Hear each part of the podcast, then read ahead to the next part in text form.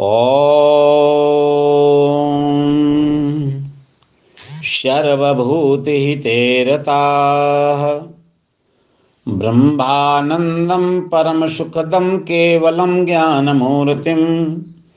द्वन्द्वातीतं गगनसदृशं तत्त्वमस्यादिलक्ष्यम्। एकं नित्यं विमलमचलं सर्वधी साक्षिभूतं भावातीतं त्रिगुणरहितं सद्गुरुं तं नमामि।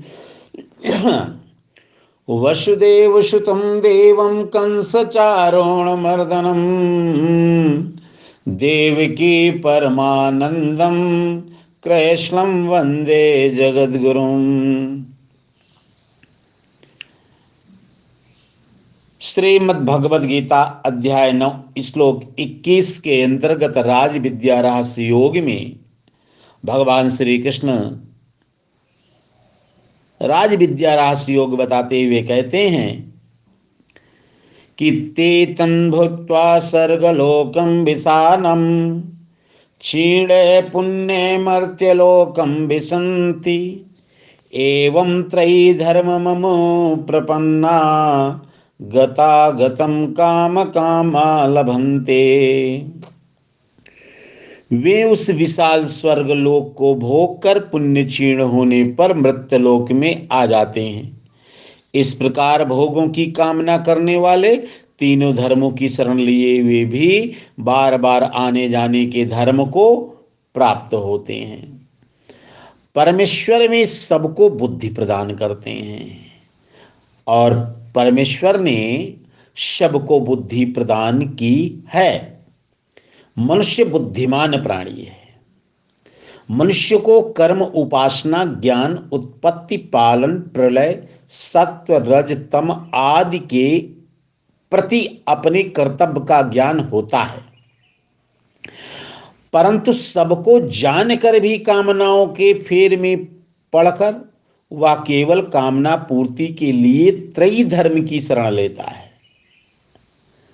हृदय से धर्म की ओर न जाने के कारण उसे दुखों में पड़ना पड़ता है।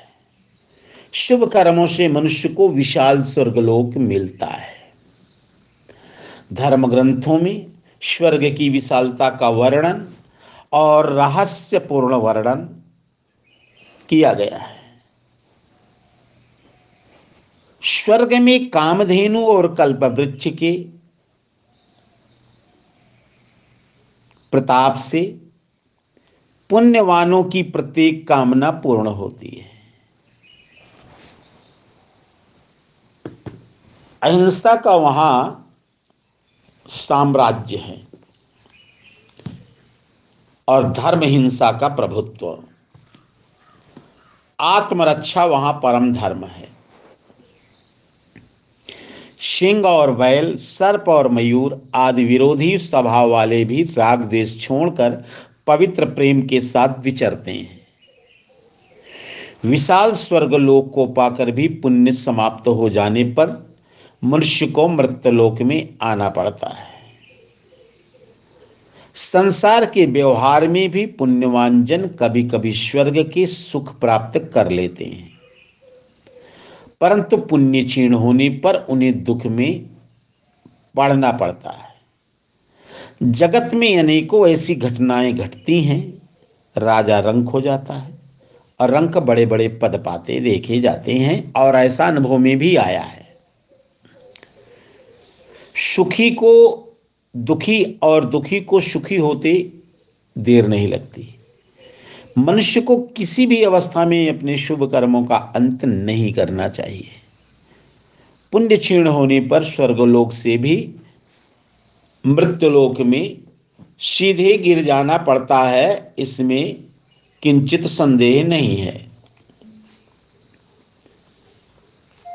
संसार के क्षण भंगुर सुख भोगों को समाप्त होते तो कुछ भी देर नहीं लगती। पुराणों में एक प्रसंग है कि राजा नहुस ने तप और यज्ञ के पुण्य से इंद्र पद प्राप्त किया था। परंतु इंद्राणी की कामना ने उसका पुण्य, उनका पुण्य क्षीण कर दिया था और वो अजगर होकर के स्वर्ग से नीचे गिर गए थे। सौभाग्यवश धनी मानी, क्या उच्च कुल में जन्म पाकर भी जो कर्तव्य पथ से विमुख हो जाते हैं, उनका पतन होता है। त्याग तप, यज्ञ आदि के पुण्यों से प्रभुता पाकर मद प्रमाद पक्षपात अन्याय धन संग्रह करने वाले जन सदा नीचे गिरते हैं। स्कंद पुराण में पंद्रह, सत्तासी, अट्ठासी में स्पष्ट है, तस्मात् सर्व प्रयत्न पदम प्राप्य विचक्षण। अग्रमत्तैरभाग्यमिवामुत्र चा लभ्यते लब्धे बुद्धिमान पुरुषों का धर्म है कि प्रयत्नों और पुण्य फलों के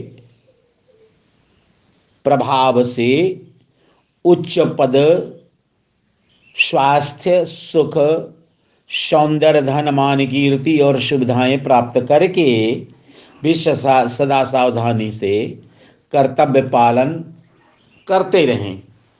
यही उनका परम धर्म है बुद्धिमानों का। कामनाओं में कहीं शांति नहीं। शांति केवल परमेश्वर का साथ लेकर कर्तव्य पालन में है। कामनाओं के पीछे दौड़ने वाले पुण्यवान परमार्थी और धर्मात्माओं को भी दुख, सुख, जन्म, मृत्यु के चक्र में डाल देता है। परंतु कामना करना मनुष्य का स्वभाव है। जीवन यात्रा के लिए अनेक आवश्यकताएँ होती हैं। परिवार धन धाम अन्न वस्त्र आदि के लिए प्राणी पुरुषार्थ करता है और प्रभु का आश्रय लेता है। कामना ना हो तो मनुष्य को मृत्यु की पुत्री अकर्मण्यता निगल जाती है। मृत्यु की एक पुत्री है अकर्मण्यता वो खा जाती है मनुष्य को। अतः भक्ति सहित पूर्ण काम होने की गंभीर समस्या का समाधान करते हुए भगवान कृष्ण ने बहुत बड़ी बात कही। उन्होंने कहा अनन्याश्चिंतो माम ए जना पर्युपासते, तेषां नित्याभियुक्तानां योगक्षेमं महाम्यहम जो जन अनन्य भाव से चिंतन करते हुए मुझे भजते हैं। उन नित्य मुझमें लगे रहने वालों का योग क्षेम मैं स्वयं चलाता हूँ। वारे प्रभु, जीवन निर्वाह का प्रश्न सबसे बड़ा है। समाज में अपना स्थान बनाते बनाने के लिए मनुष्य को विद्या, बल, स्वास्थ्य, सुंदरता, मान उच्च कुल धन, धाम, सभ्यता और अनेकों गुणों तथा पदार्थों की आवश्यकता होती है। आवश्यकताओं की पूर्ति के लिए जिसे जैसा सूझता है वैसा करता है। फिर भी सबकी सब कामनाएँ और आवश्यकताएँ पूरी नहीं होती। प्राय देखा जाता है कि जो जितना बड़ा है उसके पीछे उतनी ही बड़ी आवश्यकताएँ लगी रहती हैं। तृष्णा, अशांति और आशा मनुष्य का पल्ला नहीं छोड़ती। लगातार मनुष्य के साथ वो लगी रहती है। इसी बात को हमारे यहाँ ऋषियों ने कहा, अग्रे वहिनी पृष्ठे भानो रात्र, चिबुक समर्पिता, समर्पि जानु। करतल भिक्षा तरुतल वासा तदपि न मुच्यते सा सपासा भज गोविंदम भज गोविंदम गोविंदम भज मूणमते भज गोविंदम भज गोविंदम गोविंदम भज मूणमते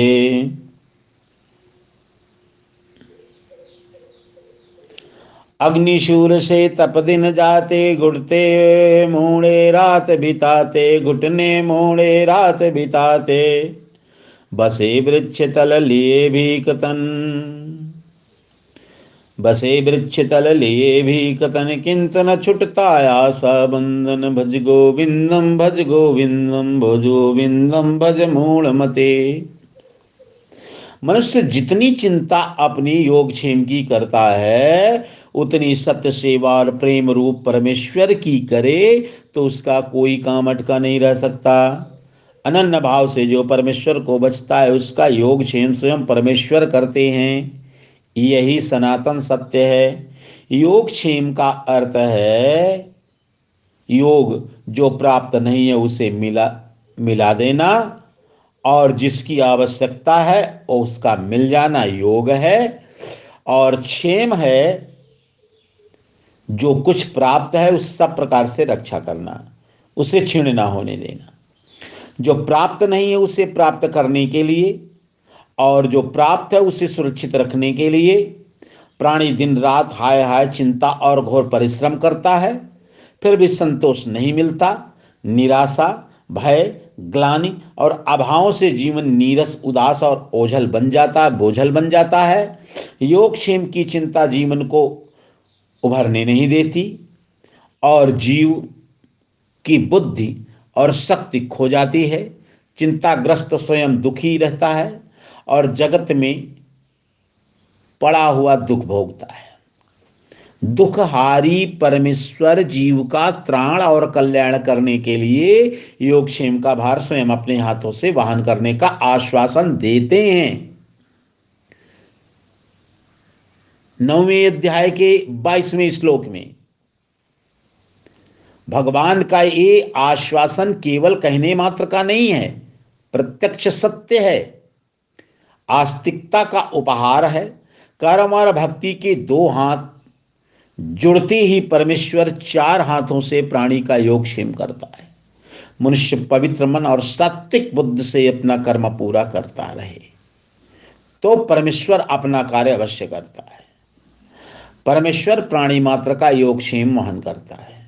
परंतु जो उसकी ओर नहीं देखते, उसके उपहार वरदान को स्वीकार नहीं करते, उसकी अनन्य कृपाओं का लाभ नहीं उठाते और उस पर विश्वास नहीं करते, वे अपने दूषित ज्ञान और अज्ञान के कारण अपने ही कर्मों से परमेश्वर को प्राप्त योग क्षेम से वंचित रह जाते हैं।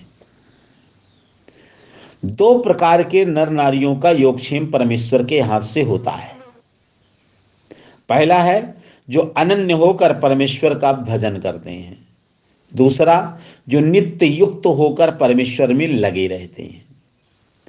अनन्य भक्ति अथवा नित्य युक्त होने का भाव एक ही है। जो परमेश्वर में मन रखता है, सदा सावधान रहता है और उसी में टिक कर कर्म करता है, उसे ही हमारे शास्त्रों ने, विद्वानों ने नित्य युक्त कहा। मन को सब ओर से हटा करके एक तरफ़ लगाने से महाशक्ति का वरदान मिलता है, ये वैज्ञानिक सत्य है। शक्ति के योग, शक्ति से योग क्षेम की कठिनाई स्वयं सरल हो जाती है, सात्विक बल परमेश्वर का रूप है। अनन्य भाव से कर्म और भक्ति का अद्भुत मेल है। जो अनन्य भाव है वो कर्म और भक्ति का अद्भुत मेल है। भक्ति से प्राप्त भगवान की कृपा से मनुष्य का मन सब ओर से हटकर एक में लग जाता है। मन को एकाग्र करने के और मन को एकाग्र करने से निष्काम कर्म योग की साधना सिद्ध हो जाती है। अथवा मन को एकाग्र करके सिद्ध कर लो। परमेश्वर में अनन्य प्रेम होने से मन का मैल धुल जाता है। और बुद्धि में दृढ़ता और क्षमता भर जाती है। पवित्र मन से वो निश्चयात्मक बुद्धि से जो कुछ किया जाता है, वही निष्काम कर्म है। परमेश्वर में मन लगाने से कर्तव्य पालन करने की शक्ति बढ़ती है। सत्य सेवा, प्रेम, सद्भाव और संपूर्ण दैवी गुण अनायास ही प्राप्त हो जाते हैं। अनन्य भक्त सब चिंताओं से युक्त रहता है। मनुष्य को फल और कामना का त्याग करना कठिन जान पड़ता है।